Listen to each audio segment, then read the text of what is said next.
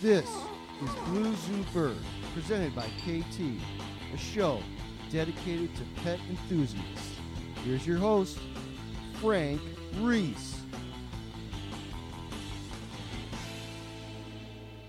Welcome to Blue Zoo Bird, presented by Kaytee. Appreciate everybody joining us wherever you may be. As you know by now, you can also go to the website, bluezoobird.com, click up on the right hand corner where it says email the show, and uh, send us any thoughts, any comments, or any potential guests that you'd like to hear. Uh, we, we do a really good job of getting really good people on to talk about the birds and the hobby and the industry and everything else. And when we come back, we will be joined by one of them really good people, uh, Michele Raffin, back after this real quick break from Kaytee. At Kaytee, we know pets are part of the family. We believe in the incredible connection between people and their pets. That's why we are dedicated to providing the highest quality foods, habitats, and accessories to assure your pet's health and happiness. We create products you can trust because, like you, we have a passion for pets. For over 150 years, the experts at Kaytee have put their hearts into everything they do, establishing Kaytee early on as an innovator in small animal and pet bird nutrition and care. Kaytee is at the heart of healthy, happy pets. One of the really cool things about doing interviews on uh, Blue Zoo Bird presented by Kaytee is we get some awesome folks on that really understand the hobby, the industry, and uh, the birds in particular. And uh, we have Michele Raffin with us. Hey, Michele, thanks for coming back on. Hey, thanks. Good to be here. I uh, I- I'd like to talk about something we haven't talked about on the show before, and in my opinion, one of the cooler named animals of all time, dodos. So dodos, um, as you know, are now extinct, and they are the symbol of for conservation.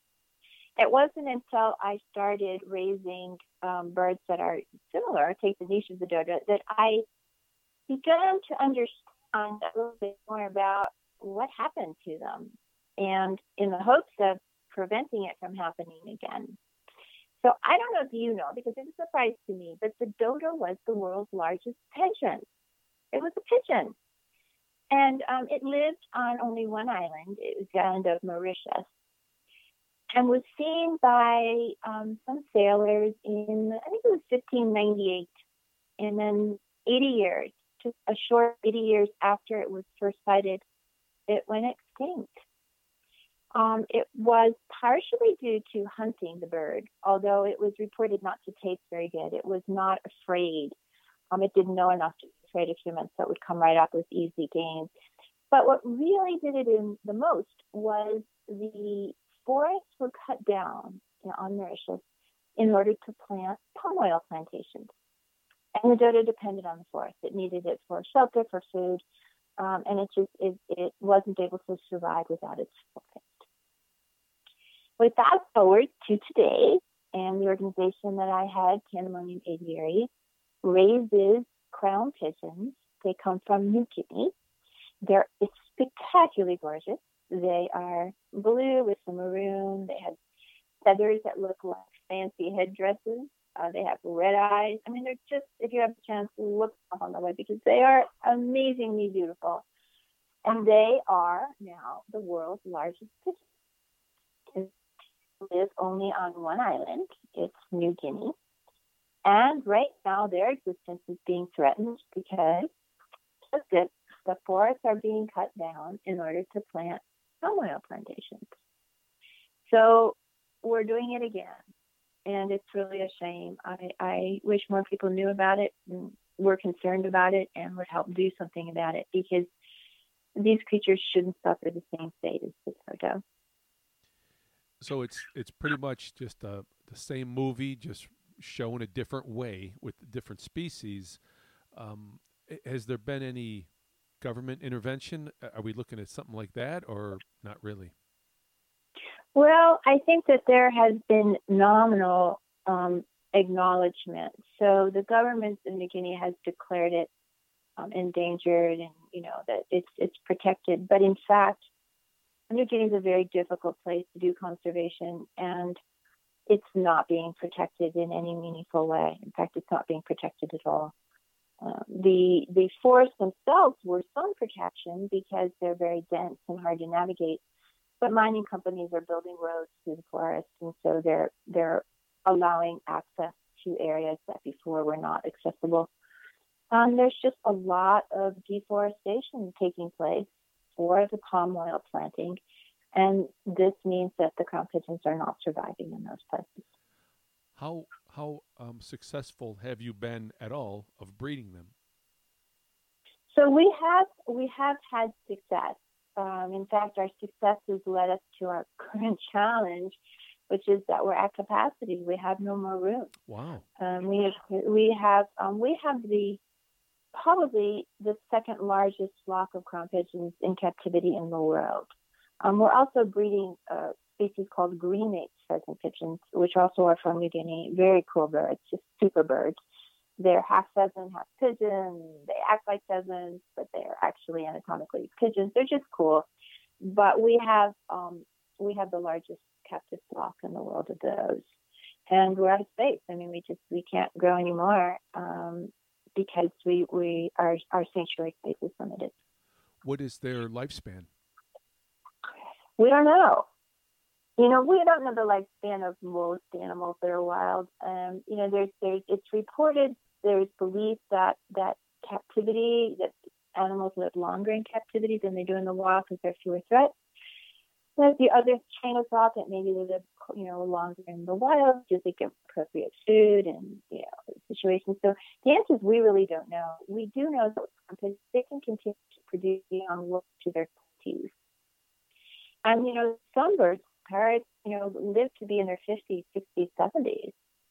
Um, we're challenged in some ways of knowing the ages um, and being able to to contribute to the literature about what how long they can really live because we don't know the ages of some of the birds when we got them. You know, they came either through rescue or they came from from places where the records were not kept as well as they should. We we have very good records from the time they arrived here, and of course we know ones that have been born. You really know how old they are. But they, they are long lived if you compare them with, like, say, dogs or cats. That's an interesting point, though, that you would not know how old some. I mean, within reason, you know, if it's if it's little, but you wouldn't know necessarily how old of a of a bird you're dealing with unless you obviously breed them yourselves from uh, from a, a baby. That's right. Yeah. Um, so I mean, there there there are. And it's not like you know certain animals where you can look at their teeth or whatever to determine age. Um, we we really we we just don't know. I we know very little about most. You know, with our birds, we feed a diet that was developed by by San Diego Zoo. We we give them really great food. When I the foods, the food base that we use can't be food in I mean, like so so we're not even sure really what to feed them. We just we we we do the best we can, and um, you know we've been successful because we are birds. We have, um, but you know, we're focused on specific species. We're, we're doing our best to prevent extinction of these particular species. They're amazing. They're just fantastic, and their sound is you you had mentioned that you you are the the number one or two uh, largest um, purveyor of, of the crown pigeons. Now, I'm curious, who's up there with you? Like, where where's another location that has some? So, Jurong Park in Indonesia has double the numbers Oh, okay. And they also have 10 times the space lots of stuff. yeah, we can't compete. Yeah, there is that. So, they have just a little bigger of a foot, footprint, I guess. Yeah, they do. They're they're supported by the Indonesian government. So yeah, I mean, and that makes me wish that there were lots of places that had more. That would make me very happy. You know, I I I, I I'm worried for the species, and, and they're really they're amazingly it, they're just the sound, but the way they look. I mean, they're they're bigger than rooster, and so they're wow. not as big as the dodo. The dodo was like you know three or four feet tall. They're smaller than that, but they're large, and they take your breath away when you see them. I mean, they're just they're incredible. Are, are, they are they a little bit of a challenge though because of how large they are and how much maybe more space they take up for you? They are. They are. They are. They require a lot more room than we can give them to to really be able to fly the distances that they would um, in the wild. How do uh, how do people find out more about Pandemonium?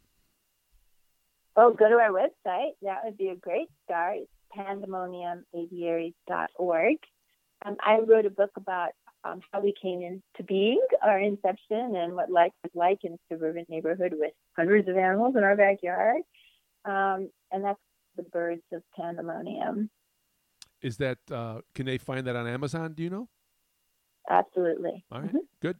Birds of Pandemonium, and you can say that you heard Michele on Blue Zoo Bird presented by Kaytee. See how that goes all for, full circle. It does. Michele, thank you so much. I appreciate the uh, uh, interesting topic about crown pigeons. I uh, had no idea. Like I said, I learned something new every time I do this show. So thank you so much for coming on. Make sure you check out pandemoniumaviaries.org or the book Birds of Pandemonium uh, on Amazon by Michele Raffin. Michele, thank you so much. Hey, thank you very much. I really appreciate the opportunity to talk to you. That is Michele Raffin, who's doing some phenomenal work up in Northern California. Make sure you uh, support what they're doing. Uh, check out the book on Amazon, Birds of Pandemonium, and also pandemoniumaviaries.org. This is Blue Zoo Bird, presented by Kaytee. Back again with more in the future. Thanks for listening.